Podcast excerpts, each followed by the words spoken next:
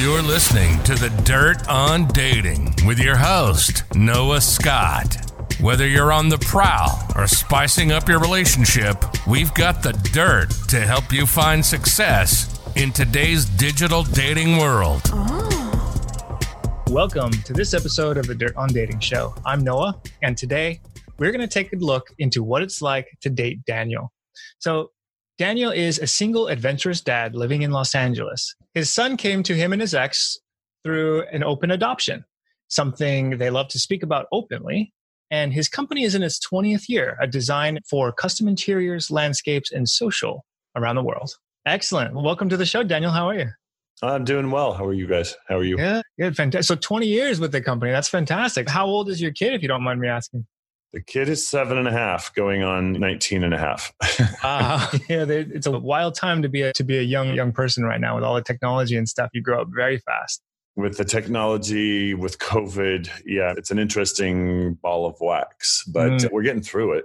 yeah. So, give everyone listening just a little bit of background on you and your current relationship status. Just if, if we were to meet you at a farmer's market and uh, we think you're single, when we start talking, what would uh, what would that background look like? Uh, everybody thinks I'm straight when they walk up, so there's that side of it. Yeah, I mean, I'm a, I'm a single dad. It's interesting. Post divorce, I've been going through this long five and a half year divorce, but it's actually been some of the most amazing transform transformative times in my life a lot of the BS that I had drugged through my teens and 20s and 30s has resolved itself or found a new home. Self esteem, self worth, all of those things have found a new healthy status. And so I, I comfortably say I'm, I'm single by choice.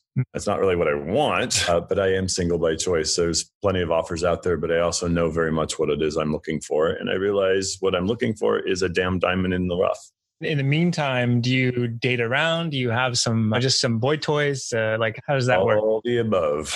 And well, then good. COVID hits, and that makes it really hard to be single. Sometimes I talk to my non single friends, and I'm like, you guys are freaking lucky because even if you don't like your partner, you still have your partner and you just you can't bitch about that. But as single people we can't go to the bars we can't frolic. You're not supposed to be hooking up on the apps.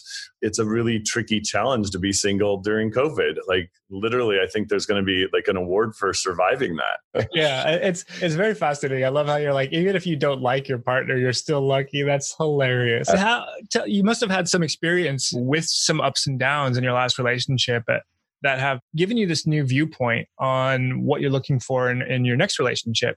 You mean the one I'm divorcing from? Yeah, exactly. definitely some major things I ask on the on that questionnaire. Are you bipolar? Are you schizophrenic? Are you, what sort of mental uh, health issues might you have? Yeah, no, it's definitely opened up my eyes to a, a, a, large side of things that I'm really not interested in dealing with in life. That said, I'm still a very compassionate person and I, have got a lot of empathy. Even for my ex, it, it's a sad thing that he's got to deal with. But um, focusing on the going forward, the being positive, I really just, I really, I'm an optimist. I believe the best in people. I actually just recently had a couple dates with a really stellar guy we're probably just not compatible on a few levels. He wants monogamy. I don't. Hmm. I'm kinky as can I say swear words on your, You can say as many as you want. I'm yeah. kinky as fuck. I and I wear it proudly. I've known my proclivities the majority of my life. Before I even came out 30 years ago, I, I knew I was a kinky SOB. And it's important to me. And I keep for odd reasons, I keep finding people who want to be monogamous and who aren't kinky. And like, that's just not who I am. It, it's a challenge. It's a mm. challenge. There's, there's a lot of times that I wish I wasn't so kinky because I could have a hundred people as a partner, but the kink, it's not just wearing socks and sneakers while you boink. For me, it's a lot more than that. It's tricky when you do find someone who is very sexually liberated. Oftentimes, that comes at the cost of being rational and sane and having their life together in other areas. And it's very difficult to find someone that has both of those qualities. And, and so you're able to have a, this extreme wild fetish side that matches whatever you're looking for. And then also having the caliber of having their professional life or whatever their communication style in place and just being quote unquote normal and stable. Yeah Yeah, and I actually I have a, a, a, bunch of kinky friends, and they're some of the most successful people in America. And I mean that like financially. They're CEOs and very driven and successful people. And what I've learned over the years in all of my adventures is there for the, there's a certain intensity and a certain almost type A personality that is that overachieving personality and so they strive for another layer in like their sexual activity whether it, whether they find vanilla sex boring or they just like the intensity. I love for me i'm a designer. I'm a i'm a sense or sense oriented based person and i love to merge all those worlds in, in nearly everything i do. So sex for me is about the smell the taste the touch the the sense. You take away the eyes you take away the hearing whatever it is but you're playing with all of these senses that we've been given to utilize and it's not just lying in bed making out and and rubbing knuckles together and hoping for a happy ending. It. a lot more work involved. I would love to hear some stories of some times that maybe if you would be able to reveal the kimono a little bit and share some of the stories that maybe all the buttons were being pressed and it was just a, a really fantastic sensory experience. Like what goes into a night like that? It's a weird thing to try to say for me. So I'll speak as if from the Dom side, from the active role because that's where I usually end up finding myself because I'm good at it. I never, some people really like to plan what they do. I suppose to some effect, I do plan a little bit of it. You and I were we're chatting online, wherever it is we're chatting. I what are your interests? What's turned you on? What kind of porn do you watch? So I'm gathering all that information. That's the same thing I do in my my work, right? If I'm designing a house or something for somebody, I want to know all those little details. Do you jerk off with your right hand or your left hand? because they become very important details. Do I want to make it more difficult for you to jerk off since you're right-handed? So I'm going to give you your left hand so it feels like another person. There's all those different different layers that go into that. This is a whole different topic than dating, but uh, it's all those layers I'm constantly watching listening and trying to tune into the things that are going to you know turn you on that are going to I, think a lot of fetish bondage play can really find itself harnessing an element of fear and of course you can go the negative side of fear and you know torture somebody with that fear but you can also kind of edge somebody into that layer of fear where where they're excited by it. And mm. it, it's all those senses. A hundred years ago i was playing with somebody. He had a, an experience as a young child that he never thought of sharing with me but as we started playing it brought that stuff up. And again, as my work life merges so much with the rest of my life, I, I find myself having these like therapy roles. So in that particular case, we paused our scene that we were on. We talked about it. We discussed the good, the bad, the ugly, and whether we wanted to continue on. So those things that will happen on occasion. For a lot of people jump to spanking. They were spanked by their parents when they were little. They either do or don't like that as an adult the psychology that goes into sexuality, much less fetish sex, is just that's episodes and episodes on its own. It's uh, it's really fascinating to get in there and play with that. It's one of the things I love. Yeah, it, it really does sound like you're taking the time to really look at it and understand like what is actually happening here. And it's a rare it's a rare thing. Like a lot of people just dive in and, and without really thinking. So it's interesting I, that you put that perspective on it. I would be uh, disappointed to not put out there as well, especially since this has gone in this direction. Having somebody that you feel safe to explore that with is always important. And luckily for me, I'm a good, safe, sane person player. I've played with very influential people and those secrets remain safe with me but also just again if you're playing and pushing on a boundary of something that affected you as a child or as an adult if you had a if you were actually raped and somehow the a scene portrayed a rape again those nuances that we all can be affected by i i love to know that you are safe with me I will take care of you. I actually happen to be first responder training. So you're medically safe, you're emotionally, hopefully safe. And I really try to play with that knowledge kind of up front. Do you use that like on the Grindr profile? You have a little like subheading, like I'm certified, so don't worry. no, that usually comes up in conversation, but yeah, it, I can put my little uh, red cross symbol Badge. on it. Yeah, exactly. It's kind of like a blue check mark. Yeah. yeah. Right, right, now, my Grindr profile more so highlights my feet. That's been an in- interesting piece of my Grindr profile. I never in my life would have thought it's a totally different demographic of people that are approaching me. You normally put your odd, awkward headshots on there to attract people. And in this case, I've been a bit more playful and more forward because, again, I know what I want. Uh, so, anyway, I put these pictures of my feet and it's a completely different demographic. Interesting. And on top of that, now I'm over 40. So now I'm in that daddy zaddy zone. Yeah, it's, it's a totally different world. So I'm trying to appreciate and just enjoy the, the date of my now.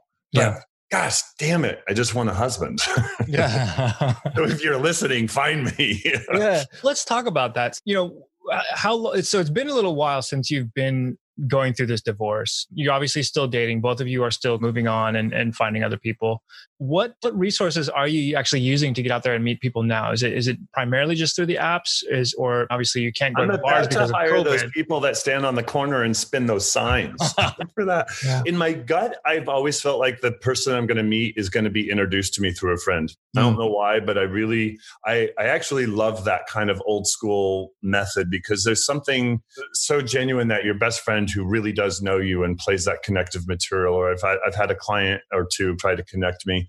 So there's that. Yeah, I, am on a couple of the apps, the Scruff, Hinge, uh, Grindr. I get really frustrated with the apps. My my OCD starts coming out really bad. I I'm not a good small talker. I like to go in for the guts. And people on the apps, they just always want to talk about how the day is. They want to talk about their latest recipe. It's like they just all this small talk. I'm not a small talker let's get to the business. Let's get to the chase here. There's things to do. yeah, fantastic. As we're transitioning a little bit towards wrapping up, I, I do want to hear maybe a, maybe what we're talking about husband, we're talking about longer term relationships and compatibility. What do you think the secret to being a better communicator is? I think we're all in this zone where we think we're great communicators.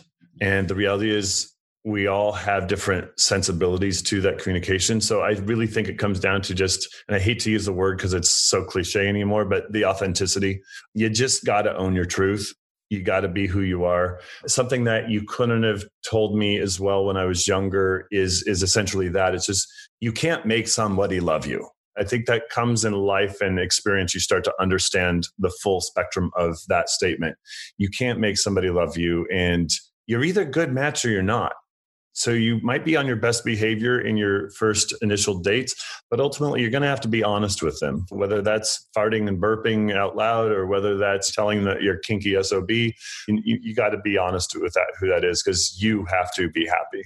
Yeah, very cool. So as I think for our final way out, let's end on a story. And I, I, let's let's find a let's find a good positive story. Maybe this could be a time that you had a date, and in this moment, on this date, the guy you're with, it was like the perfect boyfriend. What happened? What did it look like? And and and just if you could recreate that, what elements would you recreate? He threw me when it was having the he was the perfect boyfriend because if he was the perfect boyfriend, he would still be here. This is true, and then people change. That's I think that's the thing. Like, yeah, I'll even just because it's so fresh, it's so new and current. Rather, I had this date last weekend it couldn't be a sweeter, kinder, nicer guy. He absolutely wants monogamy in only in one form. We talked about this on our first date, but somehow I thought we were on a different page and, and it went on to a second date. So there's the monogamy. And it was hard. We had a conversation the other night, both recognizing if we're going to be honest with ourselves, that we absolutely could fall in love with each other. The recipe is absolutely there, mm. but will we both maintain happiness for the long haul? And it, although it's a sad story, I actually think it's a very happy story too, because it is again about being authentic and genuine to who you are. I look forward to maintaining a great friendship with him. He's sexy as hell, and and that's just part of it's part of the process. Yeah, I, I feel like we glossed over one thing that I, I would like to get your insight on, and and that's just relationship models in general. And so uh, there's a difference from monogamy, polyamory, open, and all that stuff and it sounds like you gravitate towards is it open or poly, something along those lines. Yeah, I don't think I, I don't think I would be very good at poly, at least by my definition of poly. Open, yes. And here's what I always like to say for myself. Open doesn't mean I need to be a whore and a slut and I need to bang everything that you know is around. But again, it's more about the creativity. And especially when you when I get into the world of the bondages and the fetishes, there's there's so many varieties of things and, and maybe my partner isn't into doing this so I need that freedom to maybe just go out and do mm-hmm. that once in a while. So that's where just having that ability to be open. I do know some people who claim to be in a monogamous relationship, but they still invite a third or fourth in and they still call that monogamy. I'm fine with that too. So again, it's just I, I, absolutely want the core relationship to be strong and solid. That needs to be stable. And I believe wholly in that. But at the same time, then it's fun to know that you can venture around and, and spice it up and do other fun things. Yeah, cool. Not just when you're on a work trip. Yeah, it's good. And then how do you deal with the communication around that?